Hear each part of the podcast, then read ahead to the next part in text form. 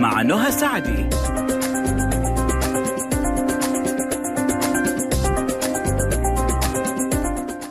بسم الله الرحمن الرحيم والسلام عليكم ورحمة الله وبركاته. أحلى مستمعين مستمعي ألف ألف أف أم الموجة السعودية مستمعي برنامج طبابة اللي بيجيكم يوميا من الأحد للخميس بإذن الله. معي أنا نهى سعدي من الساعة واحدة للساعة اثنين بعد الظهر. ساعة خفيفة لطيفة نتعلم فيها الكثير. تواصلكم معنا على الصفر واحد اثنين ستة واحد ستة. واحد واحد صفر صفر. رسائلكم على الصفر خمسة وخمسين ستة وستين ثمانية تسعة صفرين واحد. معك iPhone معك iPad معك أي جهاز نظام iOS. أدخل على متجر Apple و Apple Store حمل تطبيق ألف ألف FM. معك جهاز نظام Android أدخل على Google Play حمل نفس التطبيق فيسبوك تويتر إنستغرام قناة اليوتيوب كلها على نفس الحساب ألف ألف FM. Snapchat على ألف ألف FM live اللي ما سمع الحلقة من أولها حاب يسمعها كاملة حاب يرسل الرابط لأحد يستفيد من من الرابط أو من الكلام اللي حنقوله حاب هو يسمعها ثاني مرة كده بتركيز وروقان الحلقة حتكون موجودة على قناة ألف ألف FM على منصة اليوتيوب خلال 24 ساعة بإذن الله. اليوم ضيفتنا الأستاذة داني عبد الرحمن السليماني أول مدربة في مجال الوعي المشاعري للإعاقة. وحتكلمنا زي ما قلت لكم صباح الموضوع شيق جدا. إيش هو أصلا الوعي المشاعري للإعاقة؟ حنتكلم عن تفاصيل هذه المشكلة واللي عنده أي سؤال أي سؤال زي ما قلت لكم على الأرقام اللي ذكرناها. أستاذة دانية كيف حالك؟ يا هلا وسهلا أستاذة نهى يا مرحبا. الله يسعدك يا رب. إن شاء الله نهارك سعيد. ونهارك أسعد حبيبتي. دكتورة دانية جماعة بكالوريوس وماجستير الآداب في التربية الخاصة ومستشارة نفسية وأسرية. وخلينا نبدأ بالسؤال الأول. نعرف الحاجة أو المادة اللي إحنا حنقدمها من الأصل. يعني إيش كلمة الوعي المشاعري للإعاقة؟ تمام. آه، أرحب فيك أستاذة نهى وأرحب بالمستمعين الكرام. آه، الوعي المشاعري للإعاقة. أتوقع إنه المصطلح جديد. جديد علينا إحنا كعاملين في مجال التربية الخاصه أيضا المصطلح حديث في مجال الوعي وتطوير الذات. طيب إيش أقصد بالوعي المشاعري للإعاقة؟ عشان أفهم الوعي المشاعري للإعاقة خليني أعرف من وين نشأ في البداية قبل ما أعرفه كمصطلح. خليني أعرف من وين نشأ. يعني ممكن البعض يعتقد إنه هو بحث يعني جلست كذا أبغى أفكر. ويلا خليني أبحث في الوعي المشاعري للاعاقه وجمعت معلومات، لا هو ما نشأ بهذه الطريقة. آه طبعا باعتبار إنه أنا يعني عملت في مجال التربية الخاصة تقريبا يعني ما يقارب عشر سنوات ولا زلت أعمل في هذا المجال، لكنه ما نشأ كبحث ولا نشأ ك يعني كمادة آه، اكتشفتها أو طلعت معاي في مجال الاستشارات النفسية والأسرية هو بدأ من مرحلة قبل كذا بكثير. الوعي المشاعري للإعاقة ظهر من فتحت عيني على الدنيا طبعا باعتبار أنه عندي أخت من ذوي الإعاقة الفكرية واضطراب التوحد هي. أكبر مني سنا ففي مرحلة مبكرة كنت دائما أتساءل عن الإعاقة إيش الإعاقة؟ ليش يوجد أشخاص من ذوي الإعاقة؟ أضف إلى ذلك كنت طبعا أنا وأسرتي وأخوتي كنا في مواجهة الكثير من المشاعر في مرحلة عمرية مبكرة جدا يعني المشاعر هذا المشاعر هذه كان آه، طبعا سببها اللي هو آه، اللي مرينا فيها كان سببها مثلا التعرض لمواقف محرجة مع الطفل آه، ذو الإعاقة المخاوف اللي ظهرت لدينا كأطفال وكوالدين على الطفل ذو الإعاقة أحيانا شعور الحزن تجاه صح. الطفل مم. فكل هذه المشاعر مرينا فيها في مرحلة مبكرة. فلما أقول الوعي المشاعري بداية إحنا مرينا بكل هذه المشاعر كأسرة. مم. تمام؟ هذه المرحلة الأولى. طبعا آه كان يعني يضع عندي كثير من التساؤلات اللي ساهمت في إني اعي بمشاعري، إحنا الآن خايفين عليها، إحنا الآن لا متوترين، إحنا حزينين، طبعا في مرحلة المراهقة لما كنت أنا في مرحلة المراهقة وأنت تعرفين المرحله المراهقة مرحلة حساسة يعني أصلا المشاعر ملخبطة في هذه المرحلة خلقة صح. يعني أي والله في صح هذه المرحلة في مرحله في هذه المرحلة أنجبت الأسرة طفل أيضا من ذوي الإعاقة الفكرية الشديدة ففي هذاك الوقت آه ما أعرف آه يمكن المراهقة كانت هرمونات المراهقة. لكن اللي أتذكره إنه أنا دخلت مرحلة حزن عميقة يعني وصلت إلى درجة الاكتئاب. يعني كنت حزينة جدا على أخي حزينة على أمي آه حزينة على أبي. فدخلت تقريبا يعني مثل ما يقولون حالة اكتئاب. هذاك الوقت أنا قررت إنه أنا أدرس التربية الخاصة وفعلا آه كان دافع لي. فخلينا نشوف مثل ما الإعاقة تاخذ كمان الإعاقة تبني. فهنا شوفي بدأ يتكون لدينا الوعي المشاعر الإعاقة، الإعاقة مو بس إحنا نمر مو بس تخلينا نمر بمشاعر سلبية ونفهم مشاعرنا لا كمان تضيف لنا الاعاقه، فكانت لي حافز إنه أنا أدرس تربية آه، أدرس ما شاء الله. التربية الخاصة، تمام.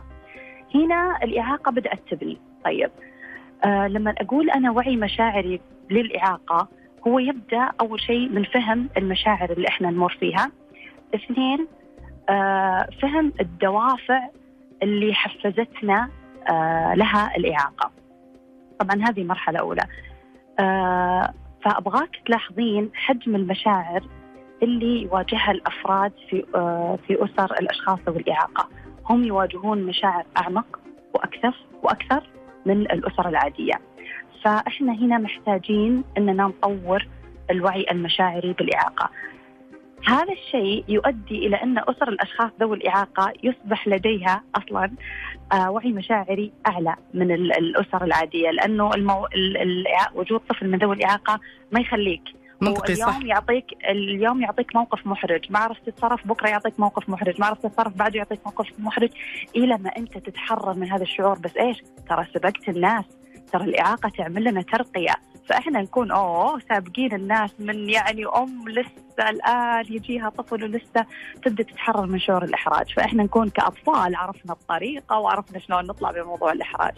أضف إلى ذلك المخاوف.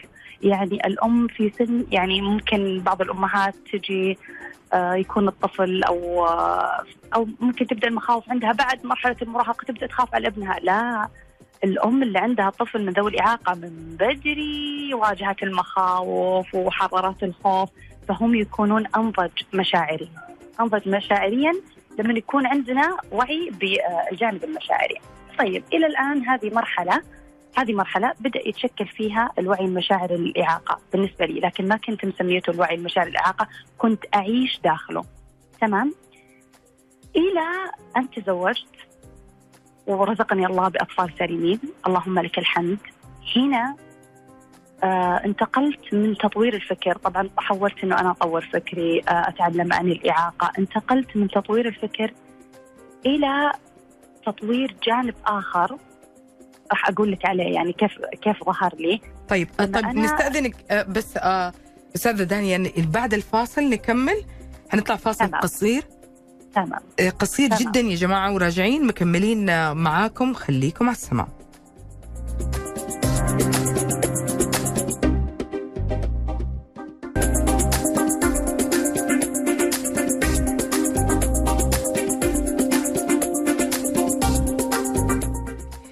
لكم مستمعين وأرجع أذكركم انه تواصلكم معنا على 012 616 11 رسائلكم على 055 66 89 صفرين واحد. أستاذة دانيا نكمل. يا هلا وسهلا. نكمل من جديد. وبقول لك ترى اللي اللي تتحدث الآن مدرسة يعني تعيد وتشرح وتلخص. يا الله ولا يهمك. بالعكس مستمتعين. الله. يسعدك يا رب. وياك حبيبتي. فاسمحي لي ألخص بس عشان ما نتوه المستمعين كيف طبعاً. نشأ الوعي المشاعري للإعاقة؟ المرحلة الأولى كان آه وجود أختي الأكبر مني سنا هي من ذوي اضطراب التوحد والإعاقة الفكرية. آه واجهت خلالها أنا وأسرتي الكثير من المشاعر.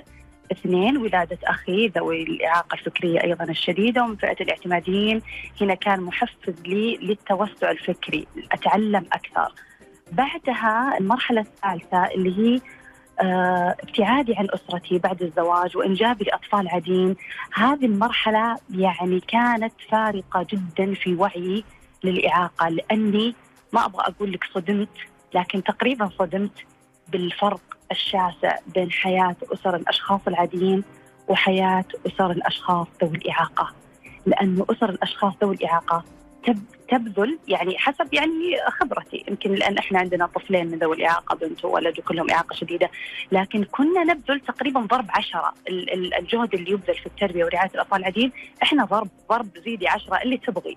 كنا دائما تحت ظرف طوارئ واللي عنده طفل من ذوي اضطراب التوحد هو يعي تماما وجوده تحت الطوارئ. أبغى أقول لك 24 ساعة. عندك طفل من ذوي اضطراب التوحد ممكن يفتح الباب يطلع من البيت ممكن يتوه. ممكن يضيع ممكن يتناول شيء يضره ممكن صح. يلعب في أشياء خطرة. فإحنا دائما يعني الجهاز العصبي إذا كانوا الأشخاص العاديين يستخدموه 20 30% إحنا 100% ولا 200% كنا مشغلين كل الحواس 24 ساعة وضع طوارئ. وضع طوارئ ودائما يعني في في مشاعر مختلفة شوي في توتر شوي في آه، رحمة شوي يعني لما يكون في البيت بعد إذنك يعني أحد يعني بس شوية مريض أو عنده مشكلة بنكون في دي الحالة. تسمعيني أستاذة نهى؟ إي نعم. تفضلي. آه معلش صوتك صار بعيد. تفضلي بس ما سمعتك. أقول لما يكون أحد بس يعني حتى مريض أو في حالة صحية حتى لو عارض طبعاً. بنكون في هذه حالة الطوارئ. طبعا. فأقول لك إنه أنا بدأت ألاحظ الفرق. لا مو معقول يعني. مو معقول الفرق بين الحياتين. طيب إيش الفرق؟ وين الفرق؟ باعتبار إنه أنا كنت بعيدة فكنت أراقب. اكتشفت يعني خليني أقول لك طرف خيط وداني للوعي المشاعري للإعاقة. إنه نقدر إحنا نحسن أوضاعنا من خلال التحكم في المشاعر. كل الموضوع كان مشاعر. okay هنا مخاوف أعلى معناته لو خفضنا المخاوف okay راح تكون حياتنا أهدى. هنا في مثلا آه توتر أعلى لو عرفنا نتعامل مع التوتر آه راح راح تكون حياتنا أهدى. فكمستشارة نفسية قلت خلاص يعني أول درست تربية خاصة الآن أبغى أحط برنامج البرنامج هذا يخدم الأسر في آه إنه أي أي ظرف. طبعا باعتبار إنه أنا عشت الأجواء هذه يعني ما راح أنظر على الأسر ولا راح أتفلسف عليهم. عشت الأجواء ولما يعني تحدث معي ولية أمر أنا فعلا أشعر بشعورها وفعلا أعرف هي بالضبط عن إيش قاعدة تتكلم. صح. ف آه، مو بس الاستشارات كانت مبنية على خبرتي لا مبنية على برامج نفسية وبرامج علاجية. فوضعت هذا البرنامج طبعا البرنامج يهدف إلى تحسين المشاعر. تناولت أغلب المشاعر الأساسية. على سلم هاوكنز ووضعت آه، برنامج لكل شعور ممكن تمر فيه الأسرة. طبعا قدمت هذا البرنامج احد المؤسسات وعملت معهم تقريبا مدة ثلاث سنوات. طيب هنا نجي للمرحلة الرابعة اللي نشأ فيها الوعي المشاعري. إحنا من خلال الجلسات الاستشارية نختم الجلسة بسؤالين. نختم الجلسة بسؤالين. كيف خدمتني إعاقة أبني؟ معي آه، أستاذة نهى. نعم نعم. إيه كيف خدمتني إعاقة أبني؟ نجي نقول والله إعاقة أبني دفعتني أنه أنا أتعلم أكثر إلى إعاقة أبني خلت عندي علاقات اجتماعية أكثر إعاقة أبني خلتني أتحرر من الأشخاص السلبيين إعاقة أبني خلت خلتني أركز على الأشياء المهمة. آه، يعني تلقى أن الإعاقة خدمتنا بشكل كبير بس إحنا ما كنا مركزين. هذا م. واحد. اثنين ماذا تعلمت؟ دائما نختم الجلسة الاستشارية بهذه السؤالين. طبعا بعد من خلال خبرتي في الاستشارات والحالات اللي قابلتها صار عندي كمية من المعلومات عن ال ال ال رسالة الإعاقة. الإعاقة جاية تعمل لنا توازن. قاعدة تورينا الجانب اللي يضطرنا إنه إحنا نواجه مشاعرنا. وتعمل لنا ترقية ترقية ترقية ترقية ترقية في تطوير المشاعر، هذا واحد. اثنين جاية تعمل لنا توسع، نتعلم ونتطور ونستغنى ونتحرر فهنا نشأ الوعي المشاعري للإعاقة. ولما أقول وعي معناته وعاء. هذا الوعاء في الجانب السلبي والجانب الإيجابي للإعاقة. سبحان طبعا إحنا نهدف إلى إن إحنا نوصل لهذا الوعي. وما راح نقدر نوصل إلا لما نح يعني نشمل الجانبين يعني أشوف السلبي وأعترف فيه وأتحدث عنه وأتحرر منه ونهاية كل شعور سلبي أنا أتحرر منه في أقول لهم مثل البوكس مثل الظرف كذا جايك فيه رسالة مهمة، رسالة عاجله، جايك فيه ترقية، آه، جايك فيه آه، هدية من الإعاقة، إضافة من الإعاقة. فهذا هو الوعي المشاعري. جميل جدا، كيف آه، كيف إحنا كأشخاص مثلا ممكن ما تكون حولهم هذه الحالات كلها، كيف ننمي عندنا هذا الوعي؟ تمام. آه، قصدك إنه آه، أفراد المجتمع لو كان فرد من أفراد المجتمع آه، ما عنده طفل من ذوي الإعاقة قصدك؟ وكيف نعم. يستفيد من الوعي المشاعري طبعا. للاعاقه. طيب. ال- الحين إيش؟ بطلع من شخصية المدرسة بجيك شخصية الباحثة. تمام. طيب. طيب شخصية الباحثة تقول الوعي المشاعري للإعاقة هو إدراك الشعور اللي نشأ لديك بسبب إعاقة أحد أفراد الأسرة. تمام؟ أول شيء أدرك الشعور. اثنين أستطيع تسميته. أنا أشعر بكذا تجاه الإعاقة. بعدين أتعرف على أسبابه طرق التحرر منه. بعدين أتعلم استراتيجيات تساعدني في بناء مفهوم ومشاعر جديدة. نفس التعريف هذا ينطبق على أفراد المجتمع. أبغى أقول لك نقطة مهمة جدا. إحنا كأشخاص كل فرد في المجتمع هو مهم ويسهم في بناء مفهوم الإعاقة. كيف؟ كيف كل شخص مهم؟ طيب أنا ما عندي طفل من ذوي الإعاقة ولا أنا أصبت يعني بعيد الشر عنكم. يعني مثلا بإعاقة معينة أو بعجز طبعا لا العجز يختلف عن الإعاقة معلش أبغى ألخبط الدنيا. خليني في شخصية الباحثة وما أجيب العيد أوكي. آه أيوه. فما ما عندي إعاقة مثلا حركية أو كذا. فكيف آه كيف كيف تقولين إنه أنا يأثر نظرتي بمفهوم الإعاقة؟ أبغى أقول لك إنه لو رجعنا للعصور القديمة راح نلاحظ إنه كل عصر ساهم في بناء مفهوم عن الإعاقة مختلف. ومين مين المسهم الكبير؟ الوعي الجمعي. الوعي الجمعي.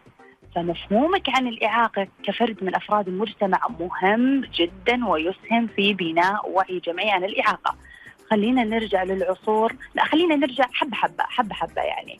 خلينا نرجع للعصر يعني الإسلامي والعصر المسيحي في العصر الإسلامي وفي العصر المسيحي كانوا ينظرون إلى أنه الأشخاص آه، ذوي الإعاقة يحتاجون خدمات إيوائية وأنهم يستحقون الرعاية وأن إحنا نقدم لهم الطعام ونقدم لهم المأوى طيب. فشوفي الوعي الجمعي كيف كان يسهم إنه ذوي الإعاقة يحتاجون رعاية وإيواء، طيب قبلها قبلها قبلها في العصور القديمة كيف كانوا ينظرون إلى الإعاقة؟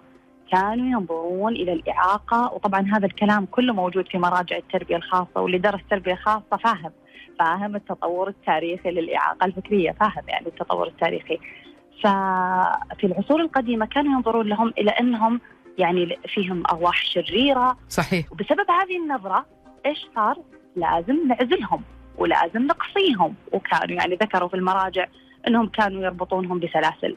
فشفنا كيف أنه الوعي الجمعي يعني مهم في تقديم الخدمات وتقديم التعليم لذوي الإعاقة.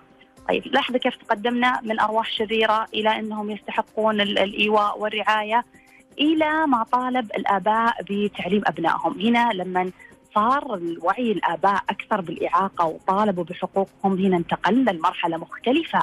شوفي كيف الوعي الجمعي أثر بدأ فيها الآباء.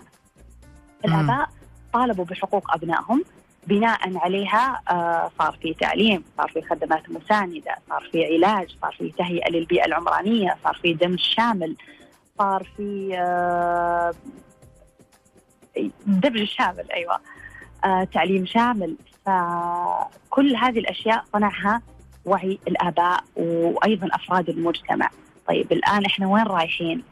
إحنا الآن يعني اللي اللي اللي باحث في التربية الخاصة يعرف إنه إحنا وصلنا مرحلة جدا متقدمة في العلم. الله. الخاصة في كل مجالاتها في الخدمات المساندة يعني نجلس كذا في الماجستير أو في الدكتوراه نفكر وش المجال اللي ما نبحث فيه. كل المجالات فل فل فل فل فل. حتى لما تتناقش مع المشرف يقول لك هذا مغطينه هذا ناقشوه هذا تحدثوا عنه نبغى شيء جديد نبغى شيء جديد. آه المناهج العامة صار في يعني آه تعليم. صار في دمج خلاص هذه مواضيع صارت قديمة كعلم كمعرفة. جميل. جميل. بس بس آه أستاذة دانيا سمي. ح- حستأذنك في فاصل كمان بعد إذنك ونرجع نكمل. وقفنا يا جماعة عند بالضبط. إنه أسوي لكم شوف مراجعة الفرق. بعد الفاصل. عفوا؟ أسوي لكم مراجعة بعد الفاصل. الله يسعدك. ح... ح... يا بنتكلم عن يعني وقفنا عند نقطة إنه كيف إحنا فين كنا وفين صرنا. وخصوصا من الناحية ال- العلمية كيف حتى ال- الأمور أصلا صارت سبحان الله آه، تؤخذ ب- ب- بصورة مختلفة نظرة النظرة تغيرت. بعد الفاصل مكملين مع أستاذة دانيا خليكم على السمع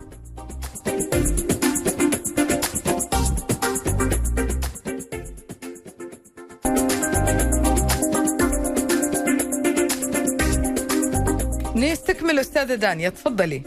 يا هلا وسهلا أهلا مرحبا فيك أستاذ نهى ارحب فيك وارحب بالمستمعين من جديد. آه لازم نحط درجات كذا نسأل المستمعين ونحط درجات شلون؟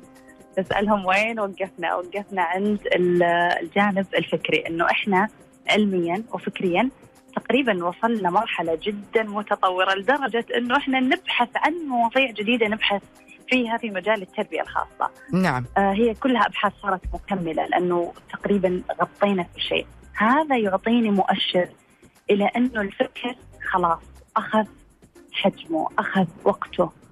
آه، أول شيء بدينا بالت- بالتصحيح المادي بإيجاد كراسي. لو لو تتبعنا نلقى إنه إحنا أول ما بدنا أول ما بدأنا نتعامل مع الإعاقة بدأنا نتعامل معها ماديا. نتعامل من خلال الوالتشير ال- ال- ال- الأجهزة التعويضية تهيئه البيئة وضع المنحدرات بعدين انتقلنا للفكر والتعليم والمناهج والطرق والاستراتيجيات. طورنا الفكر. أتوقع إنه إحنا الآن بما إنه خلاص صرنا فل في الفكر وطبعا يعني الله لا يسع علمه شيء أكيد في في مزيد من العلم. آه لكن أتوقع إننا مقبلين على مرحلة تطوير المشاعر. تطوير المشاعر. خليني أعطيك مثال كيف تطوير المشاعر المشاعر يساعدنا سواء كأسر آه أو كأشخاص آه عاديين من أفراد المجتمع يساعدنا في آه تطور الوعي المشاعر الاعاقه تحبين أعطيك مثال. تمام. الآن لو عندي طفل من ذوي اضطراب التوحد هذا فيما يخص الأسر. طيب. آه اللي عنده طفل من ذوي اضطراب التوحد أو حتى طفل من ذوي الإعاقة الفكرية يعرف أنه أحيانا يدخل نوبة بكاء. إحنا ما نعرف إيش سببها. صح. طبعا. خلينا نجي نشوف ال- البونس اللي قاعدة تعطينا إياه الإعاقة الاضافات الإعاقة قاعدة تخلينا نفكر خارج الصندوق. دائما تلقين الأسر اللي عندهم طفل ذوي الإعاقة دائما يفكرون خارج الصندوق، إيش السبب؟ ممكن يكون كذا ممكن يكون كذا، ممكن يكون اللمبة. يلا خلينا نطفي اللمبة، فعلا أختي كانت مرة تضايق من اللمبة فنطفي اللمبة تهدأ. ممكن الصوت خفيف كذا أنت إحنا ما نسمعه. يعني يكون مضايقها يطلع صوت غسيل الصحون في المطبخ. يكون مضايقها وإحنا كلنا مو سامعين أصلا هذا الصوت يكون خفيف. صوت بعيد. وقفوا نعم. خلاص. أيوه خلاص نوقف. نبدأ بالتعامل المادي. الآن نوقف المثير. وهذه مرحلة مهمة وأولية. تمام؟ نعالج فيها المشكلة. ننتقل إلى الفكر. مثل ما ذكرت لك طبعا أول شيء نوقف المثير بعدين نفكر آه، كيف مرة ثانية ما يحدث. خلاص تصير مثلا أجل آه، غسيل الصحون لا لازم تنزل تحت بعدين نغسل لا لازم نطفي اللمبة. نجلس في الغرفه الثانية نبدأ نفكر. وليش صار كذا؟ وإيش آه، ممكن الجهاز العصبي ممكن؟ نبدأ نفكر تمام. طيب إذا أنا كل مرة استخدمت هذا الأسلوب تصرف مادي وفكري تصرف مادي وفكري راح ألقى انه الموقف ينعاد وينعاد وينعاد لأن الموقف يحتفظ بشعور. أي موقف إحنا نمر فيه يحتفظ بشعور لكن إحنا ما نتوسع ما نطلع الدائرة الأوسع أقول إيش شعوري لما دخلت أختي نوبة بكاء؟ إيش شعوري لما دخل ابني نوبة بكاء؟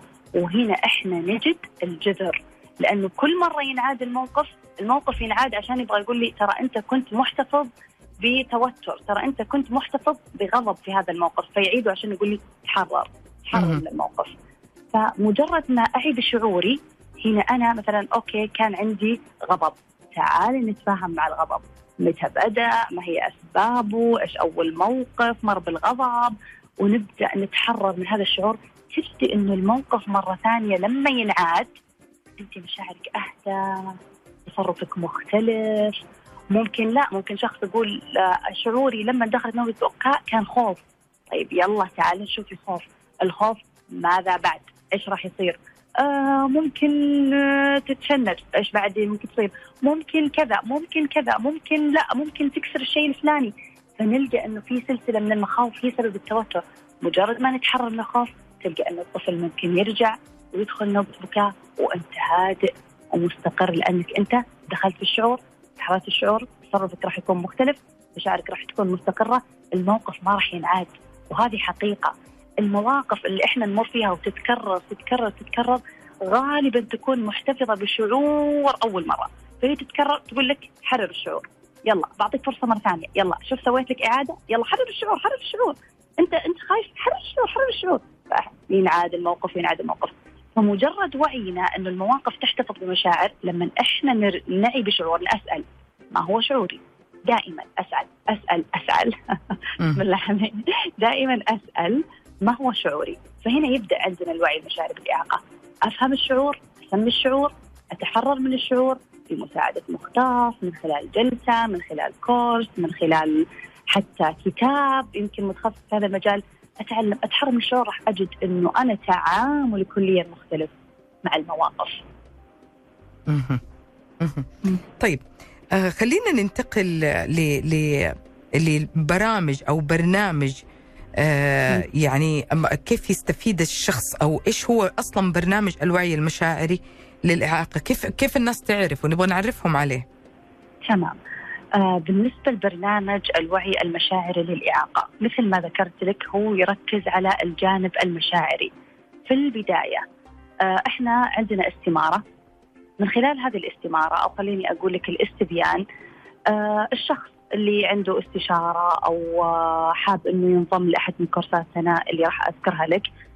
آه، أو عنده يعني قلق تجاه الإعاقة حتى لو ما حتى لو كان فرد من أفراد المجتمع ما عنده طفل من ذوي الإعاقة أو ما عنده أحد من ذويه ومن ذوي الإعاقة، عنده كذا أشياء مقلقة عن الإعاقة ويبغى يتحرر من هذا الشعور. يعني في أشخاص يقول لك أنا ما عندي طفل لكن أنا دائما قلق إنه تصير لي إعاقة، أنا دائما قلق إنه يجيني طفل من ذوي الإعاقة، دائما أخاف، دائما أخاف، فشوفي عندنا شعور، طبعا آه، إحنا عندنا استمارة أو استبيان يجاوب عليها العميل.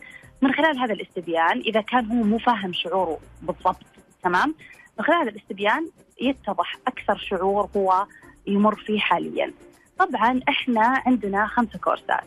عندنا بدون إحراج وسحاب الصيف طبعا سحاب بدون إحراج واضح إنه التحرر من الشعور بالإحراج. سحاب الصيف هي التحرر من الشعور بالذنب اللي يطلع بين فترة وفترة عند أولياء الأمور. وهذا الشيء لاحظته طبعا في الجلسات إنه بين فترة وفترة تقول أنا أحس إنه بسبب العلاج اللي أخذته أنا أحس إنه أنا سبب إعاقة ابني بسبب إنهم قالوا لي ارتاحي بس إني سافرت. فتيجي الذنب والضمير. أيوه اللي هو الشعور بالذنب. فهو يجي مثل السحابة كذا نبغى نتعرف كيف نتحرر من سحابة الصيف هذه. آه عندنا برضو دائرة جديدة دائرة جديدة كيف يخرجنا من الاكتئاب والحزن. آه طبعا آه دائرة جدا مهمة. أنا كنت في يوم من الأيام في دائرة الحزن وطلعت منها. وكانت طبعا مثل ما ذكرت لك بسبب إعاقة أخي وغير كانت إعاقة أخي أمي كانت برا المنزل. يعني أمي كانت مضطرة إنها تتناوم مع أخوي تقريبا أكثر من شهر في أحد المراكز العلاج والتأهيل وكذا. فيعني كانت مرحلة صعبة بالنسبة لي. فالحمد لله يعني دائرة جديدة قادر إنه إحنا يطلعنا من شعور الحزن أو شعور الاكتئاب أو الشعور باليأس وإنه الحياة خلاص ولا عاد تسوى يطلعنا من هذا الشعور ويساعدنا إنه إحنا نتحرر.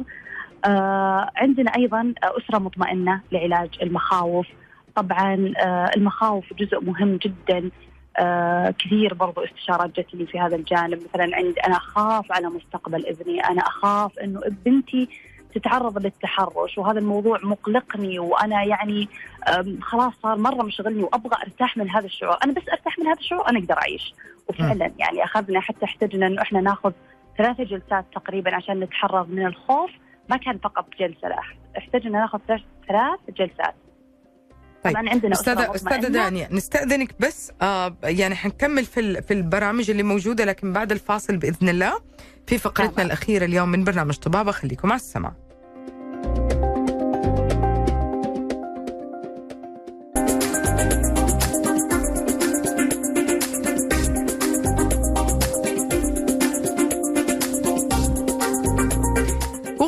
لكم عن مستشفيات دلة. بتنتشر مستشفيات دلة الصحية الستة في مناطق متعددة في المملكة.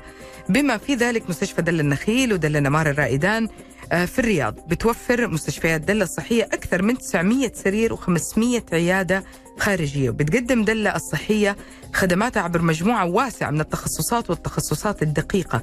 بما في ذلك أمراض القلب وجراحة العظام وطب الأطفال واختصاص الأنف والأذن والحنجرة وطب الأسنان والعلاج الطبيعي وغيرها الكثير. مستشفيات دلة ملتقى الخبرات.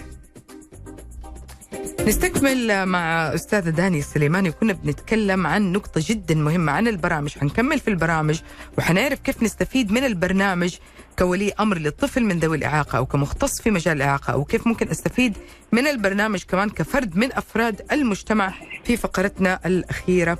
آه، تفضلي أستاذة داني. يا هلا وسهلا أستاذة نخا.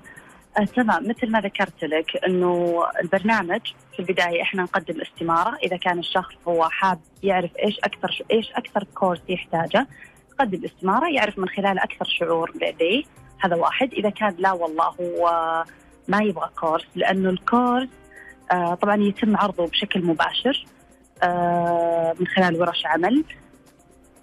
الكورس أيضا يحتوي على دفتر تمارين بحيث إنه من خلال التمارين هذه تمارين علاجية. طبعا هي مش مجرد معرفة ولا مجرد معلومات. يعني الكورس مو بس معلومات. تعالوا والله نبغى نتكلم عن المخاوف وكذا و- ومقترحات واستراتيجيات. لا هو علاجي فعلي. يعني مبني على أسس آه تدخل إلى عمق الشعور وتعالج الشعور وفق قوانين الجسد المشاعري يعني مهم. آه، والشعور بالقلق تجاه آه، الطفل بالإعاقة. تمام ياخذ دفتر التمارين من خلال ورشه العمل والعمل مع المدربة يستطيع هو أن يتحرر من مخاوفه الخاصة فيه لأنه مخاوف كل شخص تختلف لكن إذا عرفنا كيف نتعامل مع الخوف آه، بسبب الإعاقة يعني ناخذ الطريقة العامة وكل عميل يشتغل على مخ- مخاوفه الخاصة. هذا طريقة، الطريقة الثانية من خلال الجلسات الاستشارية مثل ما ذكرت لك يجي الشخص عنده مشكلة معينة يقول أنا أبغى أتخلص من هذا الموضوع، أنا عندي خوف في الموضوع هذا، أنا مقلقني. أبغى أعرف كيف أتعامل مع الأشخاص اللي يشعروني بالإحراج، أنا والله عندي شعور بالذنب وأحس إنه أنا سبب إعاقة ابني وأبغى أخذ استشارة وأبغى أرتاح من هذا الشعور. فإحنا ناخذ جلسة آه طبعا ممكن جلسة إلى أربع جلسات كباكج. آه إلى أن يشعر العميل بتحسن لمشاعره، هذا فيما يخص الأسرة. وبيكون في متابعة على طول. طبعا طبعا. آه متابعة مثلا لو أخذ باكج هو يكون في متابعة لأنه كل نهاية جلسة إحنا ناخذ تمرين. آه تم- التمارين هذه يشتغل عليها العميل أو تشتغل عليها العميلة إلى الجلسة القادمة، طبعا في مؤشرات يعني الاستشارة مو نصيحة يا جماعة يعني الاستشارة النفسية مو بس نصائح. مو بس كلام إحنا قاعدين نشتغل ونلمس الأثر يعني مثلا الآن كيف أعرف أنا إنه الجلسة اللي راحت اعطت لي نتائجها؟ كيف أعرف إنه الجلسة اللي راحت اعطتني نتائجها وإنه التمارين اللي أخذناها بدأت تعطي نتائج؟ مثلا أبغى أعطيك واحد من ال- المؤشرات، لما تجيني العميلة تقول لي آه إنه والله آه آه قاعدة أفكر إني مثلا آه أدرس والله بديت إيش صار معك؟ كيف؟ والله رحت وقعدت أشتري أغراض للبيت وضبطت كذا وطلعت كذا. والله بديت أرتب المكان حولي. أعرف إنه مستوى الطاقة ارتفع. مجرد ما يتحسن الشعور يصير عندي إيقاف لتهريب لتهريب خزان الطاقة. لأنه إحنا كلنا عندنا مستوى من الطاقة. خلينا نقول كل واحد عنده بطارية 100% لما يكون عندي شعور سلبي هو يعمل تهريب لطاقتي تهريب لقوتي. فأجد إنه أنا ما عندي القدرة على العمل ولا أبغى أشتغل ولا أبغى أقابل الناس والمكان اللي حولي يعني شوي فوضى. فهنا أعرف إنه في شعور في شعور سلبي قاعد يستنزف. لما إحنا نشخص صح ونشتغل مع العميل على هذا الشعور في الجلسات أعرف إنه الشعور تحسن ووقف وقف التهريب لما يرتفع مستوى الطاقة. فأسمع وأنبسط وأقول يس ممتاز. إحنا قاعدين نمشي صح؟ لما تقول العميله صدقي رحت وقعدت أقضي أغراض للبيت ورحت اشتريت تحف وغير ديكور الصالة. أقول ممتاز. خلاص إحنا ماشيين صح. مستوى الطاقة ارتفع. هذا أعطاني مؤشر انه الشعور تحسن ووقف التهريب.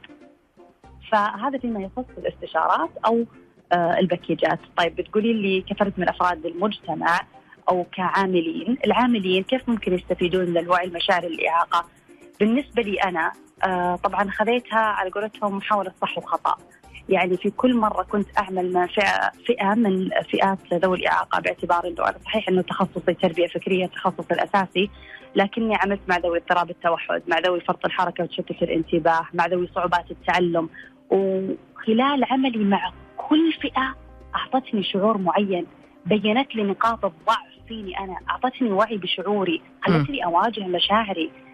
فأنت كعامل في مجال التربية الخاصة أكيد أكيد الأطفال هذول يأثروا على مشاعرك. ممكن إيجابي ممتاز. قاعدين يعطونك شعور إيجابي. شعور بالرحمة شعور بالحب. ممتاز. إحنا نبغى الآن نجسد هذا الشعور اللي نشأ عندك بسبب الإعاقة. لأنه إحنا قلنا الإعاقة عندها هدايا. فممكن خلقت بداخلك شعور بالرحمة، أنت كنت مثلا ما ما تهتم بمشاعر الآخرين، لما تعاملت مع الأشخاص ذوي الاعاقه خلق عندك شعور بالرحمة، خلق عندك بالحب اللا مشروط، كنت تتشرط يا أخي. ما ما تحب إلا لازم تتشرط. وابعدوا مؤدبين وما بجيب لكم وأنت ما أدري إيش. ولازم تجيب، حسيت إنه خلاص أبغى أحبهم وبس. بدون شروط بدون ما يصيروا شاطرين بدون ما يسمعون الكلام. خلاص أبغى أحبهم وبس. ممتاز. دام نشأ عندك هذا الشعور الإيجابي تعال وجسد أعطي أكثر جسد هذا الشعور اللي وهبتك اياه الإعاقة. فإذا صرت أنا كعامل في مجال التربية الخاصة واعية بشعوري واعية بشعوري ممكن عندي مشاعر آه، غضب ممكن عندي شعور بالذنب إنه حرام المفروض أعطيتها أكثر حرام المفروض درستها أكثر حرام ما أعطيتها في الجلسة ما عندي شعور بالذنب. تعال خلينا نتحرر من الشعور بالذنب. لما نتحرر الشعور بالذنب تعطي هذول الأطفال أكثر يكون عندك وعي بمشاعر أولياء الأمور تكون أكثر احترافية في التعامل. هذا بالنسبة للمختصين. كفرد من أفراد المجتمع تقول طيب أنا الآن إيش راح أستفيد من الوعي المشاعري للاعاقه بس أنت أبدأ معانا بسؤالين. بس أبدأ معانا بسؤالين. أول شيء إيش شعورك لما ترى طفل ذوي من ذوي الاعاقه إيش شعورك لما ترى شخص من ذوي الاعاقه بس أبغاك تكون واعي بشعورك. إيش شعورك؟ يعني كثير من الأشخاص اللي سألتهم كثير كثير عندهم وعي الشفقه إنه حرام ما أعرف إيش. في أشخاص عندهم وعي إنه ودي أعطيهم. أحس إني إذا شفت ودي أقدم. ممتاز. عندك عندك وعي شجاعة. أنت قاعد تعطي. الإعاقة صنعت فيك التقديم التطور العطاء. ف آه، أول شيء ابدأ معانا بسؤال. لما ترى شخص من ذوي الإعاقة إيش هو شعورك؟ هذا واحد. اثنين لما أقول إعاقة أعطيني كلمة مرادفة لها، إيش المعنى اللي يظهر لك؟ الإعاقة كذا الإعاقة كذا آه فأنا أحيانا في حصص الانتظار يعني لما أدخل عند باعتبار إنه إحنا دمج لما أدخل عند الطالبات اللي هم آه التعليم العام يعني أسألهم لما ترى شخص من ذوي الإعاقة إيش شعورك؟ فكانت تجيني إجابات فأفهم من خلالها الوعي وين رايح، الوعي وين رايح، طب أقول لهم يلا أنا بقول إعاقة وأنتم قولوا لي كلمة مقابلها، فاللي تقول إعاقة ولد خالي، إعاقة آه، أحبهم وأعطيهم كذا، فكاطفال برضو صادقين في مشاعرهم، فمن خلالها إحنا نبني وعي مشاعري.